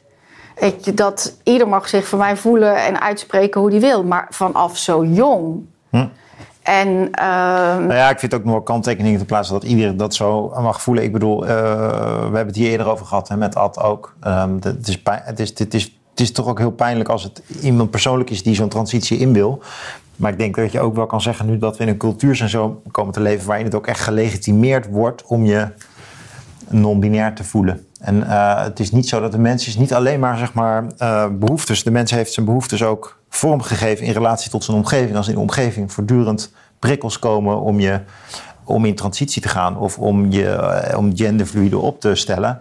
Ja, het is altijd, de menselijke ziel is een eenheid van binnen en buiten. Dus binnen, buiten en boven zou je kunnen zeggen als je het ook over God wil hebben. Ja. Dus de, je kunt niet je kunt de mens niet helemaal vanuit zijn eigen behoeftes interpreteren. Die behoeftes worden ook gevormd in de appgroep, in, in je Instagram-omgeving. En als daar voortdurend die fluiditeit van genders bestaat, dan ga je dat internaliseren. En ik denk ook wel dat je uh, als wetenschap en overheid daar wat gezonder beleid op zou uh, kunnen maken. Uh, namelijk ontnuchterend beleid. Wat het allemaal voor consequenties heeft.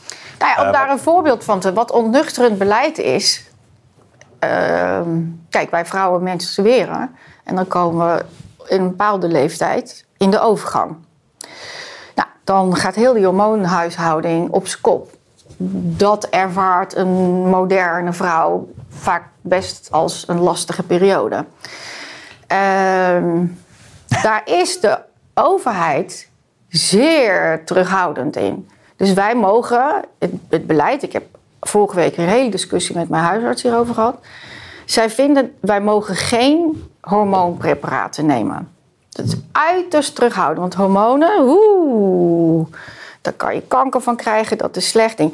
Het enige wat ze willen is door, uh, doorslikken van de pil. Dat is het enige wat Nederland geeft. Hm.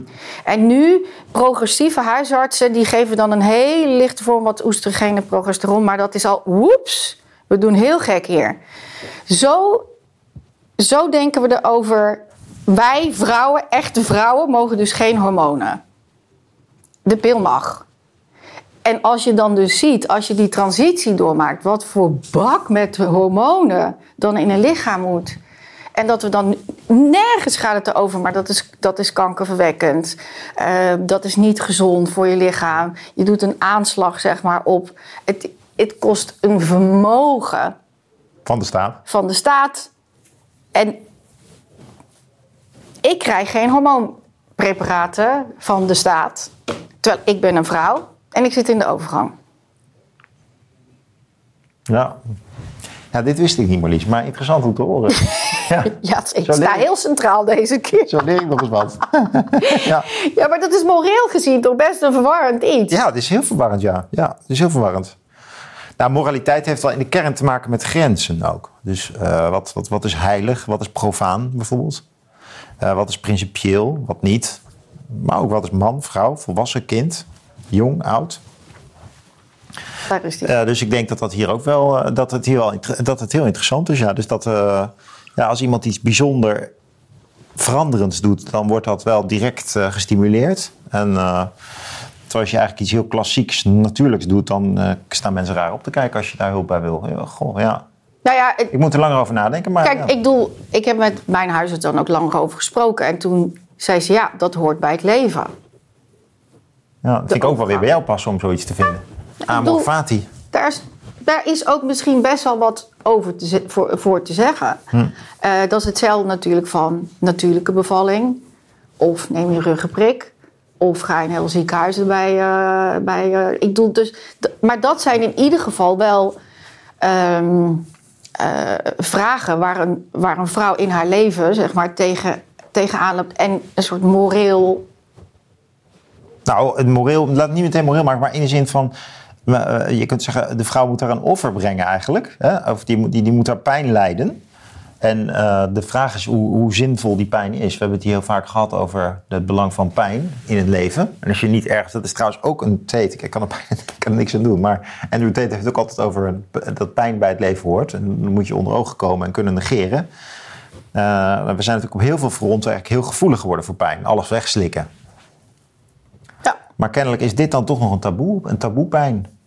En, Nou, eh, het is meer- Kijk, ik, ik weet ook wel van eh, de, ki- de ki- mijn kinderen, die zijn eh, of na- natuurlijk zonder al te veel hulpmiddelen zi- zijn die geboren. En dat is geweldig. En die vroedvrouwen, die hebben ook ons toen verteld van dat het in Amerika inderdaad heel anders is.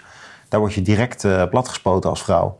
Hè, vrouwen, vrouwen worden daar veel, veel meer behandeld dan in Nederland. Dus wij hebben ook wel een traditie om dat meer natuurlijk te doen. Maar dat is een andere levensfase. Kinderen krijgen dan in de overgang zitten. Dus het zijn ook weer Nee, andere, andere het is- pijn daarmee. In die zin is het Minder wel... productieve pijnen, laat ik het zo maar Ja, zeggen. maar... Kijk, ik... eh, mijn Ik zit je dochter... mensplenen, hè? Nee. mijn dochter is geboren in 1998. Toen was zeg maar...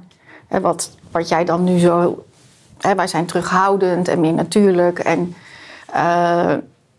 dat heeft iets moois. Maar voor mij was het super vervreemdend dat als je zeg maar je kies eh, ge- geboord wordt, dan krijg je een verdoving. En met zo'n grote pijn waar je doorheen moet, dat moest dan romantisch natuurlijk. Dus dat, ik doe, dat is dus een opvatting van Nederland. Van in, in Nederland zien wij dus, in Engeland ook niet. In Amerika ook niet. Van, we doen aan pijnbestrijding. Nu is Nederland daar ook milder in. Dus ze toppen ook die hele erge pijn af als je dat wil. Toen de tijd, in, in eh, 98, jij had daar niks over te zeggen als vrouw. Dus jij moest gewoon door die pijn eh, shizzle heen. Eh, terwijl al wel de middelen er waren. Kijk, ik heb laatst, eh, vorige week, eh, moest kies geboord worden. Dan, wordt, dan vraagt hij, wil je verdoving? Ja of nee? Nou, ik zeg nee, doe maar dan is de, de keus. Dan krijg je de keus. Er was geen keus. Ja, dus eh, de ene kant kan je zeggen, het heeft iets moois, niet, in, niet die interventie. Maar we hebben op zoveel manieren... Kijk, vroeger sneden ze ook je, je benen en je arm eraf. eh, met een fles whisky. Ja. Jij En- zegt, we mogen wel wat mee in de vooruitgang. Nou ja, het wordt. Als ik tegen jou zeg, ja, Ja. deden ze toen toch ook? Nou ja, Dan goed. zeg Ik, toch ook van, ja, maar ja, nu heb je verdoving. Dus ja, eh, doe mij maar die verdoving. ja. Nee, ja, mannen hebben die pijn ook niet. Ik eh, kan alleen maar met eh, grote verwondering spreken over vrouwen die kinderen op aarde zetten. Dat weet ik wel. Dus als ze daar verdoving bij willen, dan uh, ik, ik doe daar geen uitspraak over. Ik, Nee, maar eh, dus zit er wel moraal in. ja, ja. Nee, dat zit wat mij betreft niet. Maar inderdaad, in het systeem wel, ja. Het systeem is erg terughoudend. Ja. Ja. Ja. Wat een leuk gesprek, Marlies. We hebben je wat beter leren kennen. En dat allemaal beginnen bij Wellebeck en Andrew Tate. Zullen we afronden Ja. of gaan we nog naar, Nee, we gaan niet naar eh, Erdogan. ander nieuws? Mensen, eh, men- mensen mogen zelf lezen over eh, Erdogan. De verkiezingen. En de Turken die elkaar de raai ja, uitvechten. daar wilden we nog wel wat over hebben. Maar het is zo anders gelopen dan... Ja, leuk. Ik ben heel erg aan het woord geweest. Nou, eh, kijkers, ik hoop dat jullie het hebben kunnen waarderen. Eh, word lid van Petje Af. Hoe werkt dat? Dat er ligt, zit hier een link Ja, onder? gewoon li- linken en eh 5 of 10 euro per maand gaan betalen. Het is allemaal simpel. Oké, nou, dankjewel. Ja, dank hè.